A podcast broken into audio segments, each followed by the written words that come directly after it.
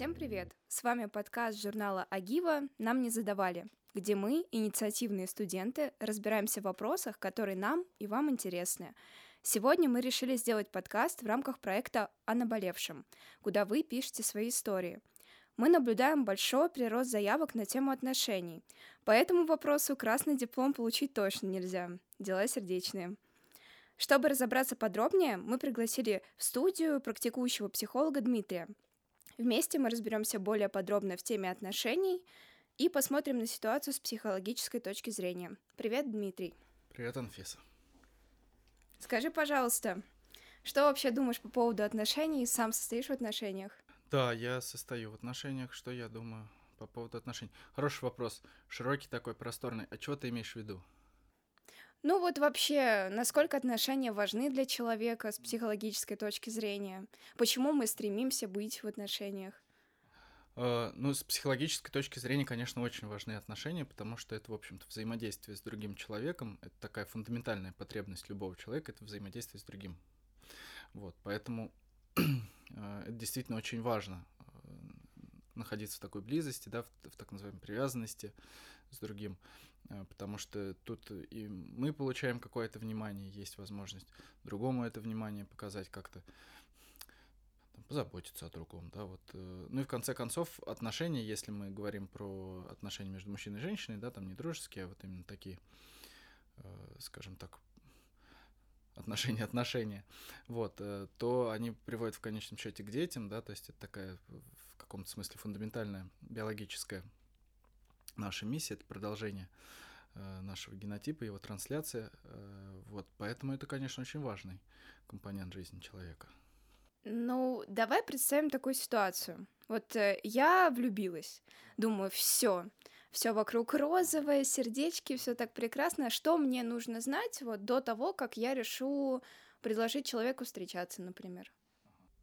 Тут нет какого-то универсального да, знаешь, там нужно знать цвет глаз, э, размер обуви или еще что-то. Скорее важно что-то понимать про себя, да, как, как, как, какая ты в эти, вообще в принципе в отношениях, какой ты хочешь быть в отношениях, каких отношений ты хочешь, для чего тебе вообще эти отношения, да, они там тебе нужны, потому что ты уже готов к детям, и ты ищешь э, там, будущего отца своих э, детей. Или же они тебе нужны там для того, чтобы скоротать вечер, потому что тебе по вечерам грустненько и одиноко, и хочется с кем-то куда-то сходить, да, и это скорее может быть про дружбу вообще. Вот, то есть, э, скорее, что важно знать, важно знать себя, да, как-то замечать себя, осознавать, а чего я вообще я хочу, какие у меня здесь сейчас потребности, вот, э, и, в общем-то, а к чему я хочу дальше прийти, да, тоже вот такой сложный вопрос.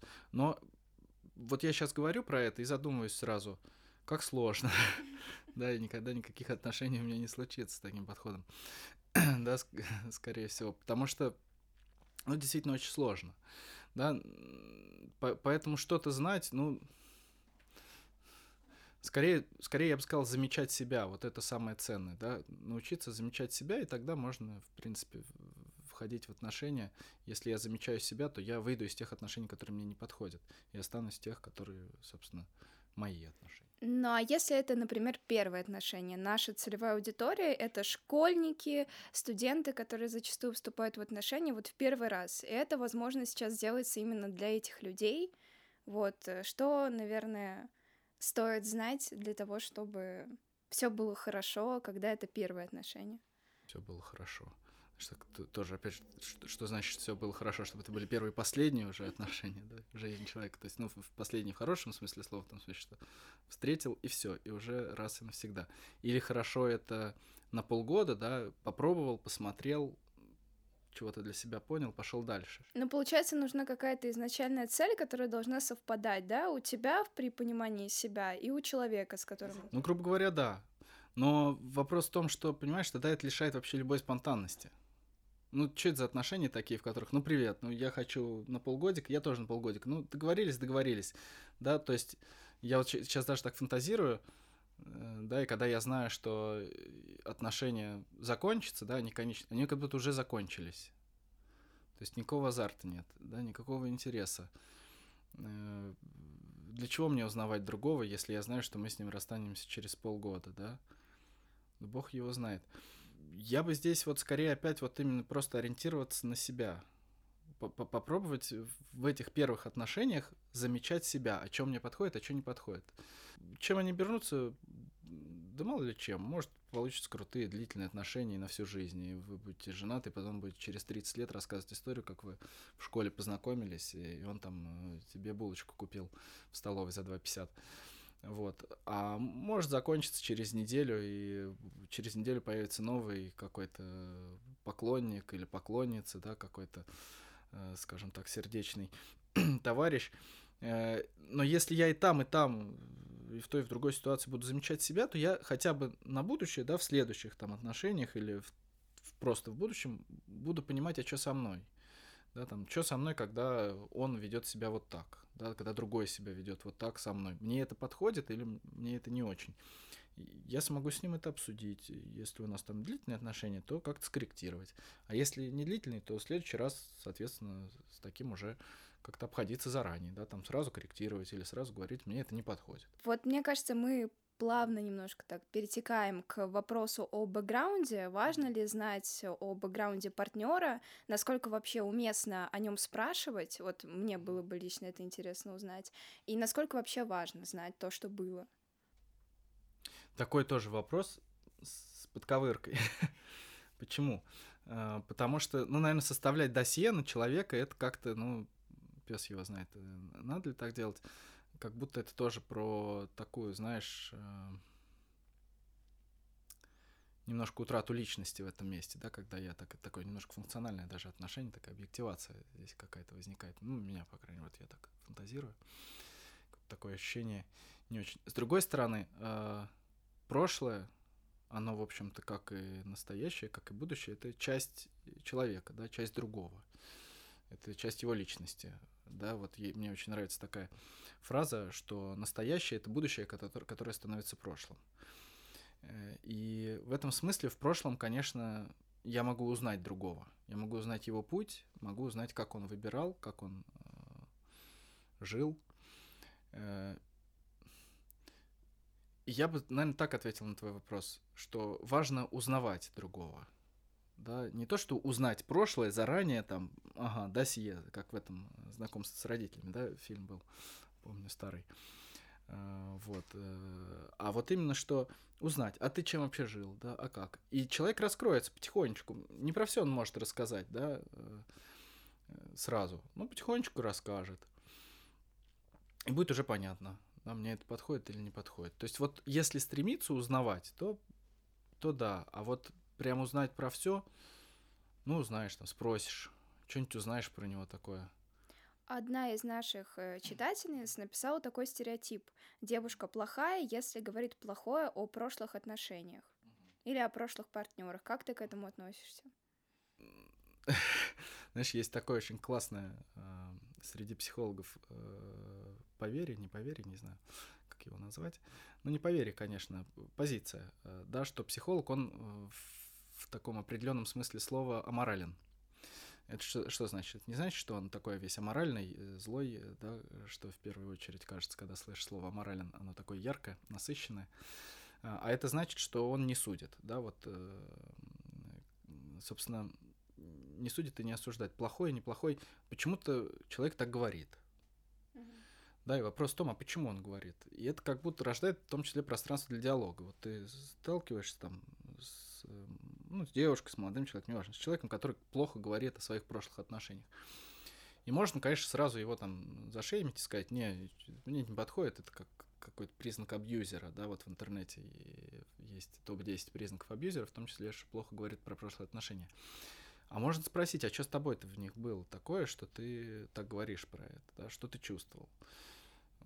Может быть, ему там было тяжело, и он до сих пор переживает, да, или она по этому поводу, и в этом месте, говоря про другого плохо, да, скорее пытается сказать, как плохо ему было. Да, ведь когда я говорю про другого плохо, я говорю про то, что мне было вообще-то плохо от, от того, что я с ним, да, как-то взаимодействовал. Другой это может и неплохой, он может ничего плохого ты не хотел. Да, там, условно говоря, находится в отношениях, да, два человека. Один, э, там, к примеру, привык спать с открытым окном, а второй с закрытым. Ну, что плохого в этом? Ну, ничего плохого. Зато потом э, один из них может говорить, вот, вот он все время закрывал окно. Вот все время закрывал окно. Ну, что это? Это про то, что мне было тяжело, да, мне было тяжело дышать с ним. Я там не чувствовал себя свободно. Э, но в это копнуть уже сложнее. Поэтому я бы здесь скорее подумал о том, что это пространство для диалога. А, вот ты сказал про абьюзивные отношения, и мне вот интересно, если человек э, был в абьюзивных отношениях, ну, мы оба не знаем в какой степени, понятное дело, но вот э, факт какого-то насилия был.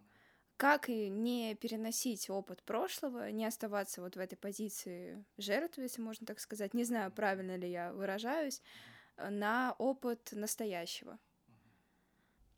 Ну, давай мы сейчас не будем затрагивать тему позиции жертвы, это такая отдельная, сложная а вот как не переносить, это хороший вопрос.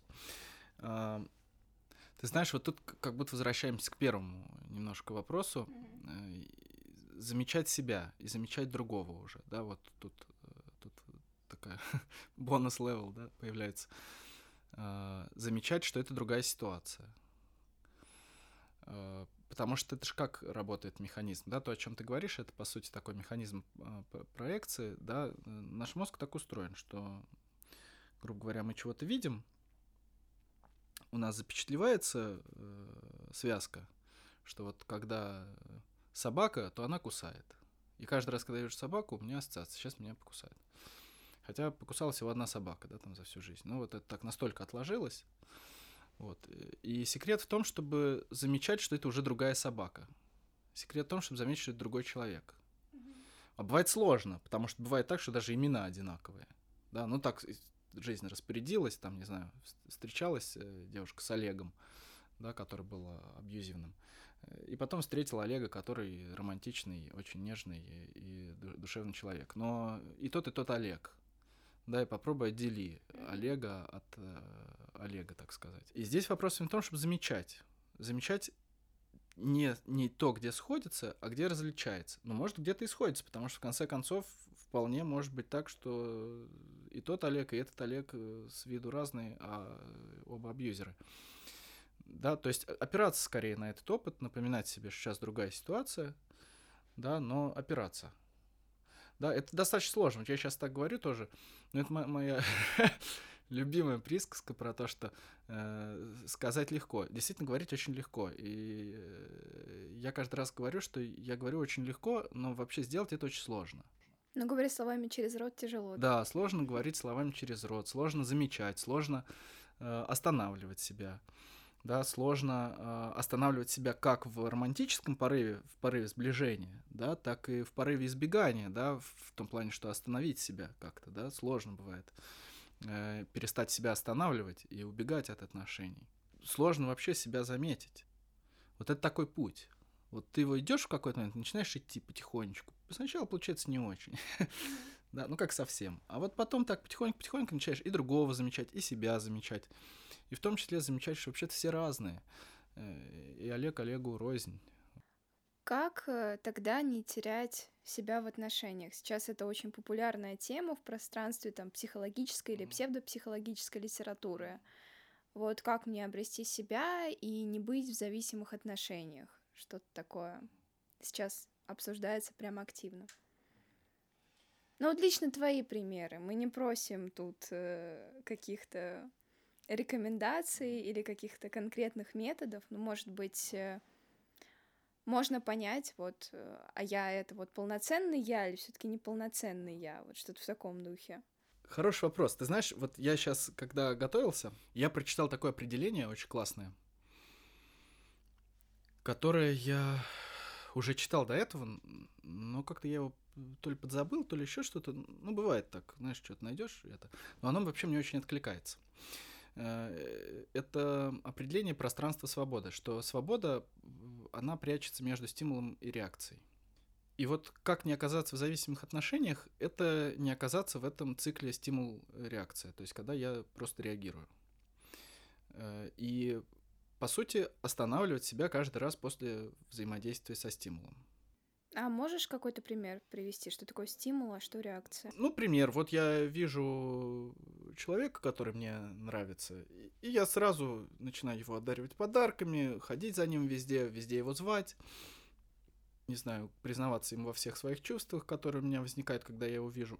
Вот это стимул реакции. То есть я вижу стимул, я сразу на него реагирую. А вот свобода, да, она как раз между кроется. То есть когда я вижу этот стимул, вижу человека, который мне интересен, но я не сразу его зову в театр, там, не знаю, кафе или на прогулку. А я задумываюсь. А чё, чё вообще со мной сейчас? Чё, почему вообще он мне нравится? Чем он мне нравится? Да, вот как раз-таки, опять же, вот эта базовая штука замечать себя, да, я начинаю замечать себя. И тем самым замечать другого. Да, тут такая она, медаль сразу двухсторонняя. И тогда у меня появляется пространство для свободы. Тогда я не окажусь в этой зависимости. Потому что зависимость — это, собственно, э, то самое вот это вот реактивное поведение. Да? На чем строится любая зависимость? Любая зависимость строится на том, что я просто ее как бы поддерживаю. То есть я делаю то, что она там э, мне диктует. Там курение, да, на этом, в общем-то, ну, любая химическая э, или не химическая, да, то есть э, поведенческая зависимость, они на этом строятся.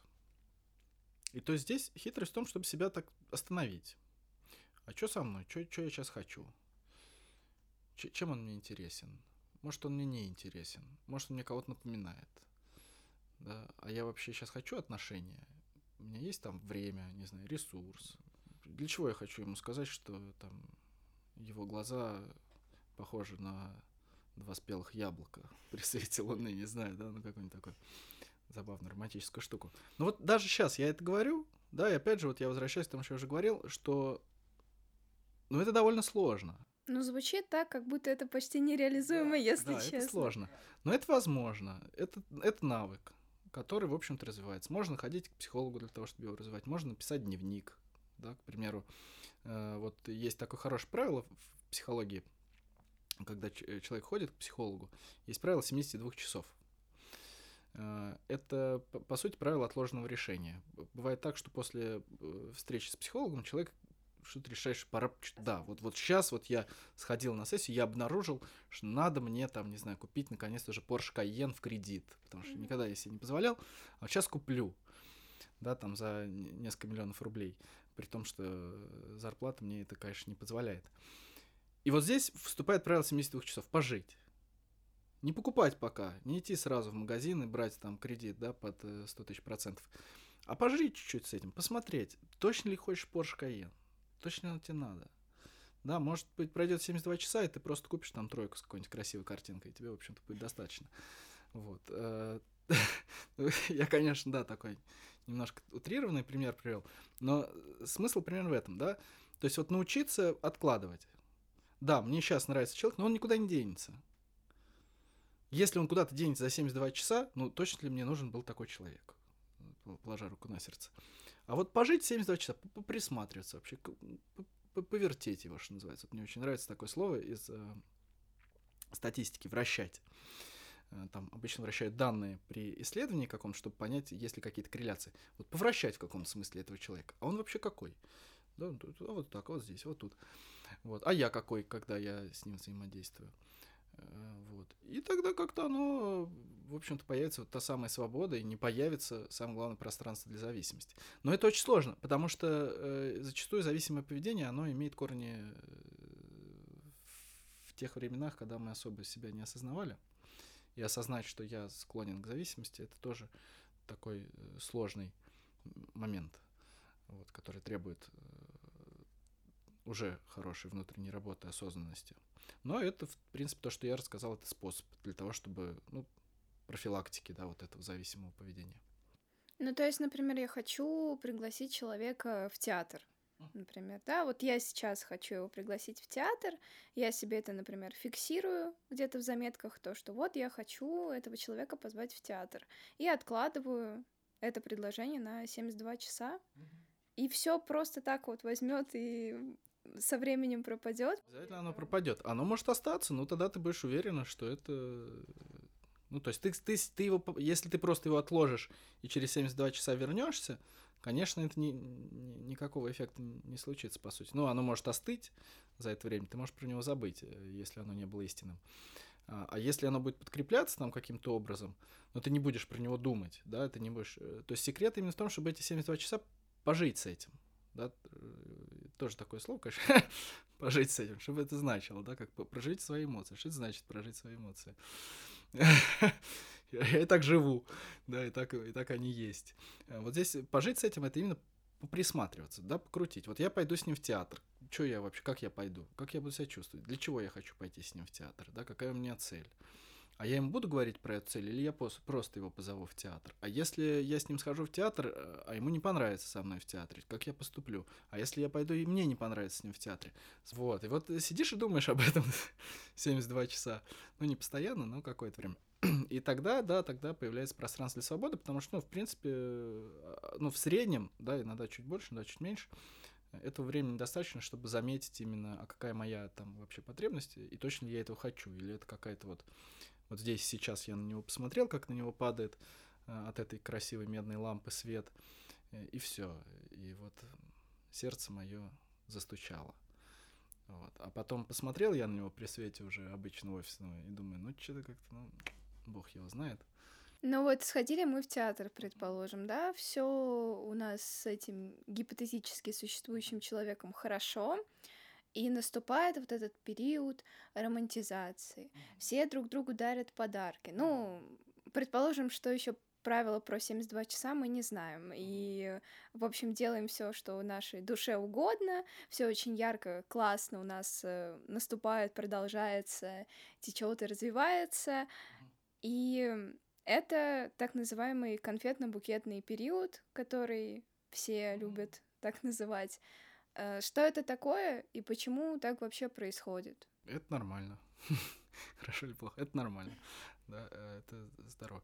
Ну, почему так происходит? Э, потому что это такой, ну, здоровый интерес, да. Ну, собственно, если говорить строго, то это, конечно, ну, вот я сейчас так сижу, думаю, да, интересно. Ну, на мой взгляд, да, давай так, я сейчас вот специально про это я так не исследовал, возможно, кто-то исследовал, и кто-то мне скажет, что я не прав, но когда я тебя слушаю, я задумываюсь о том, что, на мой взгляд, это, конечно, зависимое поведение. С чем это зависимое поведение здесь сейчас связано? Да, вот тут, наверное, стоит сделать такой, можно сказать, дисклеймер, что в зависимом поведении ничего плохого нет. Э, вообще, в принципе, любое наше поведение э, — это э, адаптационная реакция организма. Вот. И зависимое поведение, вот то самое стимул-реакция, да, поведение, то есть когда я просто реагирую, а, оно призвано снизить уровень психического напряжения.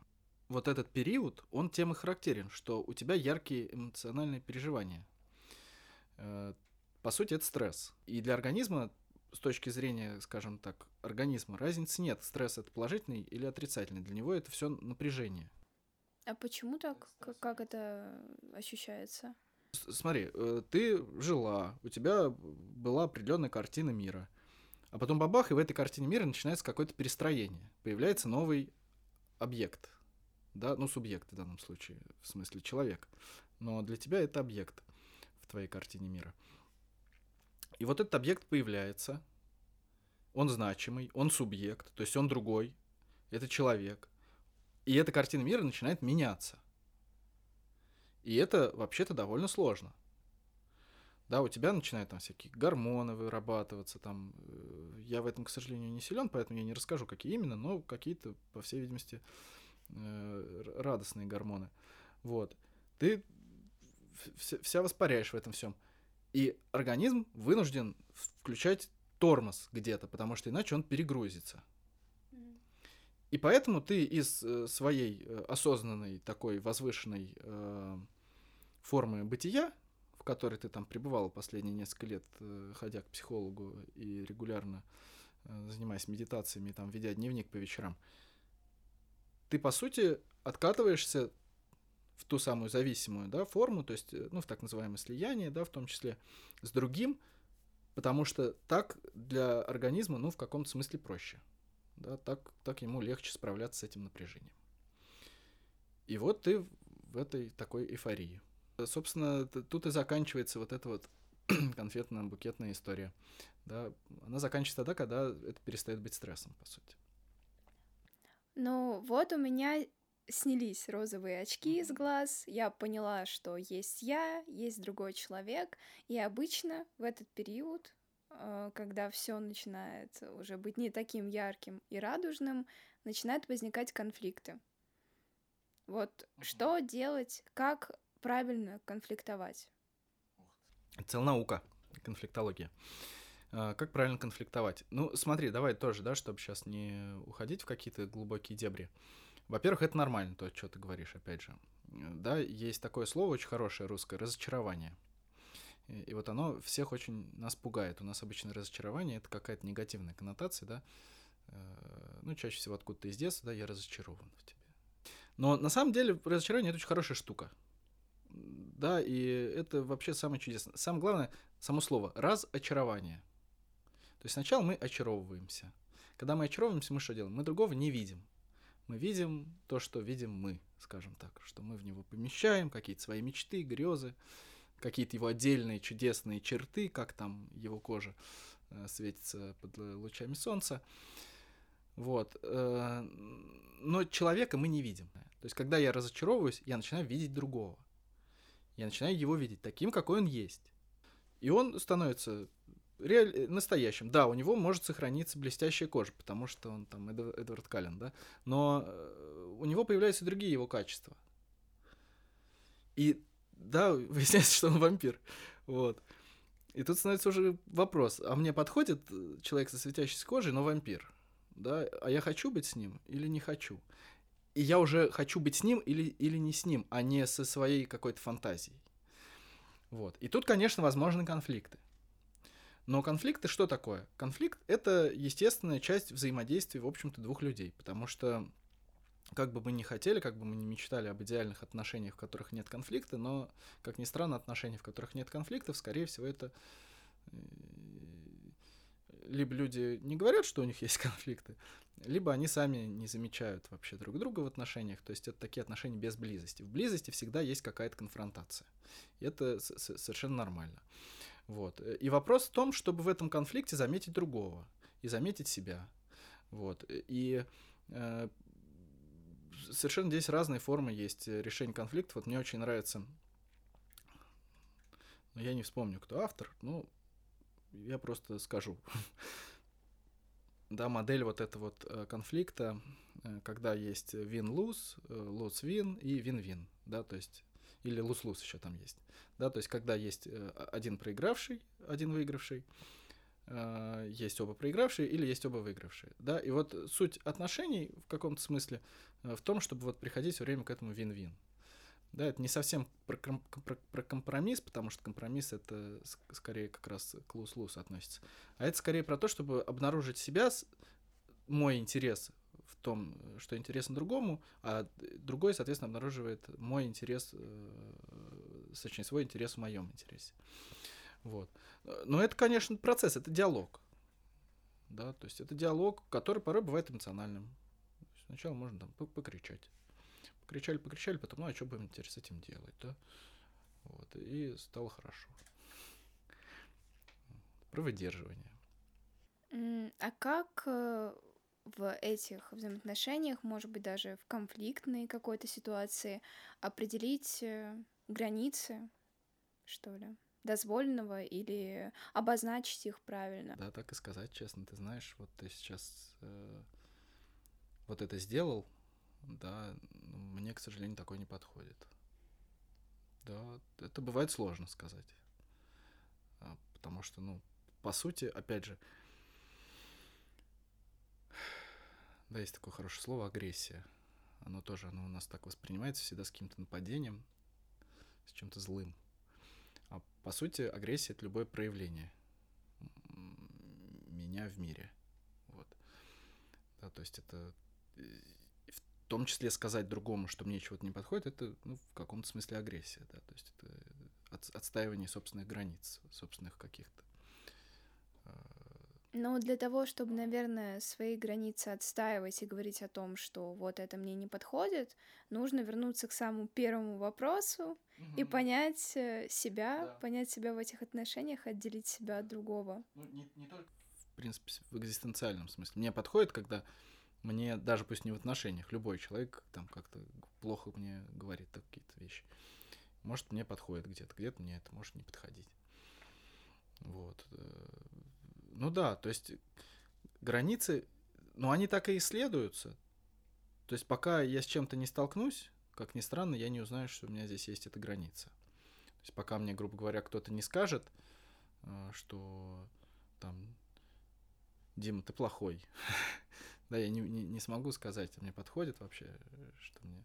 Может, и подойдет. Бог его знает. Может, в моменте мне понравится. Может, я захочу быть плохим в этот момент да, в другой момент мне это может не подойти. А если мы поняли, что нам не подходит, например, что-то, и другой человек э, тоже, например, понял, но об этом там, не сказал или ничего не сделал, но один из людей, которые находятся в отношениях, точно понял, что хочет расстаться.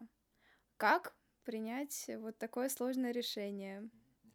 Как принять такое решение? Ну, пожить с ним тоже, да, пожить попримиряться, разобраться, а для чего я хочу расстаться. Потому что это очень сложное решение. И здесь самое интересное, что можно от него отказаться как раз-таки потому, что оно сложное, а не потому, что я этого не хочу.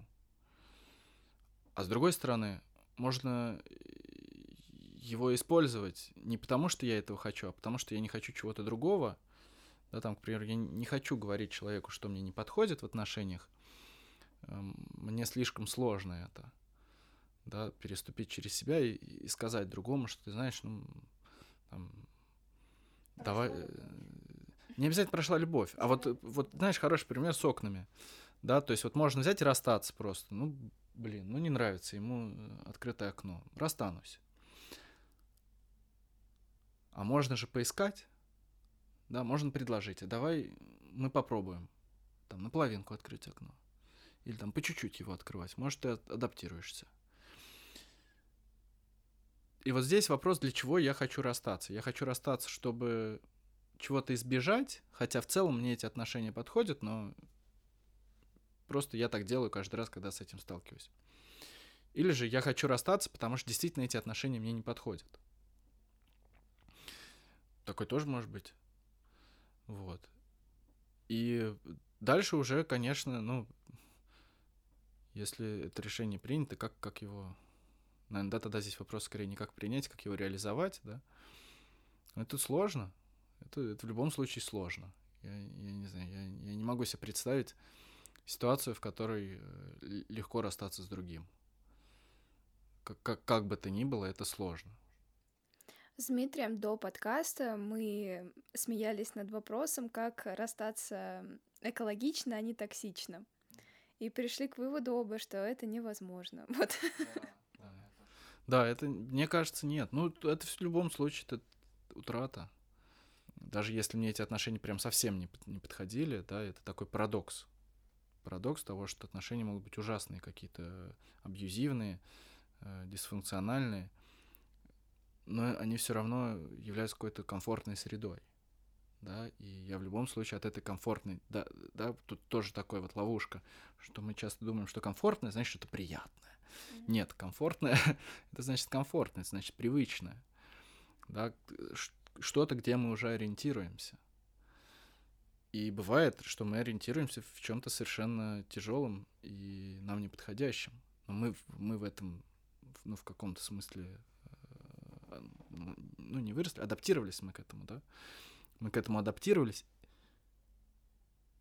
И расставаться с этим, идти туда, где вроде бы, как раз-таки, если в обывательском смысле, да, в таком, использовать слово комфорт, более комфортно, более приятно и так далее, но туда тяжелее, потому что там-то придется еще адаптироваться, а бог его знает, как оно вообще получится, не получится, да, здесь-то я уже знаю, ну да, точно знаю, что будет, а где-то там дальше неизвестность, непонятно. И это тоже к первому вопросу, что если тебе комфортно самому собой, то все будет хорошо в любом случае. Да, да, то есть тут важно себя замечать. А можно ли как-то реанимировать процесс э, расставания, реанимировать отношения, как-то спасти вот эту связь, которая, может быть, стала менее яркой, не знаю, стала приносить меньше удовольствия, но тебе ценен этот человек, ты объективно понимаешь его ценность а, и хочешь привнести этому всему какое-то новое дыхание. Значит, ты говоришь объективно, понимаешь его ценность. Я задумываюсь, э, как это тут просто, не знаю, можно про это сказать, наверное, можно. Здесь просто сердечки висят на стене вот в этой комнате, где мы записываем, и написано love, любовь, да, на, на английском. И я думаю о том, что я объективно понимаю, это вообще про любовь, но пес его знает. А, ну, объективно точно нельзя понять. это сто процентов. Все равно будет субъективно, потому что ты как субъект воспринимаешь а, другого. Ну, ты знаешь, вот, э, когда я тебя слушаю, лично мне откликается так, что если я субъективно, рационально пришел к тому, что человек хороший, наверное, не нужны эти отношения. вот, да, то есть что-то что уже не то. Э, как будто для меня, ну, это вот я сейчас про себя говорю, да, тут, наверное, важно тоже такой дисклеймер ввести. Как будто для меня скорее про то, что чувства, да, какие-то есть. То есть вот я чувствую, что что-то, что-то вот, вот, он мне еще интересен, я еще хочу его узнать вообще-то. А, я вообще-то еще хочу быть с ним.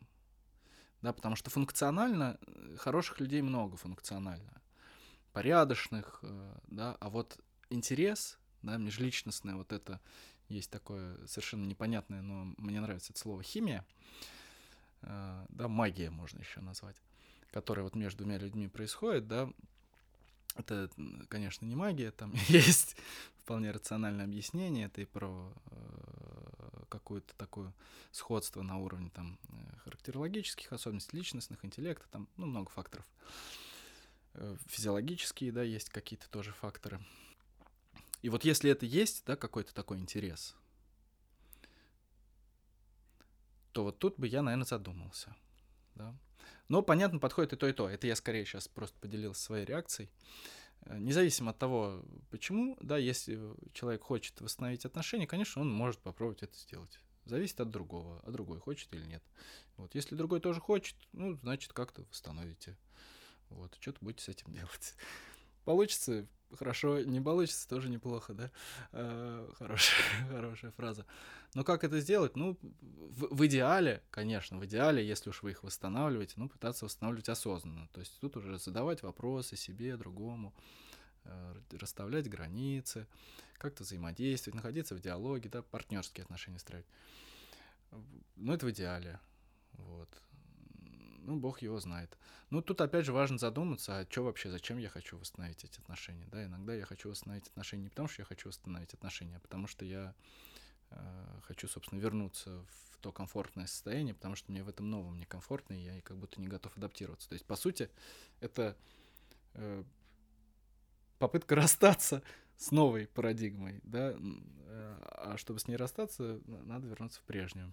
Тут те же правила 72 часов, можно использовать. То есть как пожить с этим, размышлять, а что хочу, для чего хочу. Вот. А мне подходит такая, да, то есть кому-то, наверное, подойдет такой, э, такой этот, как его называется, аргумент, да, что хороший человек. Ну, посмотреть, как мне с хорошим человеком, да. Про меня это что? Что значит для меня хороший человек, да, то есть, почему нет? Все опыт, я, я так вообще отношусь к жизни, вот, ну, мое личное отношение. Что если нет насилия, да, вот, э, если нет какого-то вреда, то вообще почему нет? Это же прикольно, интересно смотреть, побыть с другим. Какой он? Ну да, может это продлится всю жизнь, а может быть месяц. Может день вообще продлится. Так тоже бывает. Ну клево же. Потом будешь вспоминать всю жизнь этот день. А есть ли какие-то красные флаги в отношениях, при которых вот точно все? Как это определить на начальных этапах? Это довольно сложно определить на начальных этапах. Наверное, в этом смысле самый такой действенный способ — это держать дистанцию в начале. То есть как-то узнавать человека постепенно. Но это бывает сложно, да, как мы уже говорили. Но если делать на дистанции, да, то есть какую-то безопасную для себя дистанцию, пытаться замечать. Вот здесь я точно смогу, если что там, да, сказать нет. Вот пространство для нет. Если его нету, если я говорю нет, и это не принимается, ну, это для меня тоже уже красный флаг. Вот. Какой-то гиперконтроль. Да, когда другой начинает говорить мне, что мне делать. Но это, по сути, тоже насилие. Когда другой начинает ставить под сомнение. Да, это вот сейчас есть слово такое, которое набирает популярность газлайтинг. Mm-hmm. Да, когда вот, вот это все такие красные флаги. Вот. Но на мой взгляд, ключевое это вот именно восприятие ситуации как насильственной. Если я воспринимаю ситуацию как насильственную, и я говорю другому о том, что я сейчас воспринимаю ситуацию как насильственную, а он не останавливается, потому что ну, бывает так, что другой не очень понимает. Ну, не знаю, ну, ну не научили его, что это насилие, да, там в семье у них так было принято, там, не знаю, э, друг друга газлайтить. Вот так его все время все делали, да. Он еще 17-летний, еще зеленый, не понимающий по инерции это делает, не понимая, что делает. Можно ему сказать, мне не подходит. Если он в этот момент останавливается, такой, слушай, я не знал, что тебе не подходит. У нас просто в семье все так делают. Да, ну все, значит, нормальный человек, просто научили, переучится. Да, а вот если это... Хотя то, тоже сейчас... В общем, а если это, как его называется, если не останавливается, то это, конечно, уже красный флаг. Возможно ли дружить с человеком после расставания? Не, ну смотри, да, возможно, да, если отвечать коротко, конечно, почему нет? Ну вот, можно и дружить, и вообще прекрасно проводить с ним время. Э, другой вопрос, что это сложно. Да, это сложно с, со многих точек зрения. Да, это такой, э, это такой вопрос скорее готовности, да. Я готов тому, что я буду дружить вот со своим там бывшим партнером. Но мне кажется, это про очень какую-то большую уровень осознанности, когда ты понимаешь, что да, мне ценно это общение, но я не хочу быть в отношениях с этим человеком. Это и про большой уровень осознанности, и это еще и про то, что и другой тоже должен быть осознан. Это и про то, что и мой новый партнер должен быть осознан. Тут очень много осознанности. И это такой ну, сложный вопрос. Если я делаю этот выбор, да, вот знаешь, есть такое хорошее слово ответственность, да, то я, получается, принимаю эту ответственность. Вот, вот как я буду с этим обходиться, да, вот. Но в целом, конечно, можно, почему нет? А, дружба между мужчиной и женщиной возможна только тогда, когда между ними нет вот этой мужско-женственной истории, да, и вот как будто бы как раз, э, если отношения, э, ну, люди разошлись, скажем так, осознанно, да, то, скорее всего, между ними уже нет вот этого мужско-женского притяжения, и они не могут удовлетворить вот эти потребности друг друга. И поэтому, да, их дружба здесь возможна, то есть у них нет вот, э, есть такой был психолог, Тернберг, кажется. И вот у него был такой треугольник отношений. Э, там, значит, э, страсть, э, близость и ответственность. Вот. И вот дружба — это близость и ответственность. Да, страсти нет. Я думаю, что это будет почти завершающий вопрос, но такой финальный в этой теме. Что ж такое любовь? Для меня любовь — это взаимный интерес двух людей но при этом э, стремление с сохранением себя. То есть, когда я, с одной стороны, стремлюсь к другому, с другой стороны, я сам остаюсь э, целым. Я, наверное, соглашусь, да. Хорошее определение. Сегодня, мне кажется, все, что мы описали, абсолютно с ним сходится. Скажи, пожалуйста, какие ресурсы можно посоветовать нашим слушателям, которые можно почитать, посмотреть, чтобы лучше понять себя в отношениях? Может быть, какую-то литературу порекомендуешь? Давай так, я сейчас название книг, наверное, не вспомню, но вспомню авторов. Во-первых, э, Эрих Фром, Пестов, э, есть такой психолог, гештальтист, вот он, но он посложнее, он прям такой академический у него труды. Но интересно, если интересно вот в эту тему так углубиться. Вот. А еще, как ни странно, вот я думал, как раз, вот, э, собственно, самая главная моя рекомендация, это есть такой э, биолог Сапольский. У него есть э, на Ютубе э, лек- курс лекций «Биология поведения человека». Спасибо большое за рекомендации, за то, что согласился сегодня поучаствовать в записи подкаста. Мы разобрались чуть больше, как выстраивать отношения, поняли, что самое главное — это понимать э, себя, слушать себя и слышать себя. Нам было бы очень важно и интересно получить обратную связь в телеграм-канале журнала Агива. Мы хотим создавать качественный продукт для вас, Будем рады вашей помощи в реализации подкаста «Нам не задавали». Каждый месяц мы выкладываем форму для помощи проекту Агива, где вы можете поддержать проект монетой. Оставайтесь на связи и до скорых теплых встреч! thank you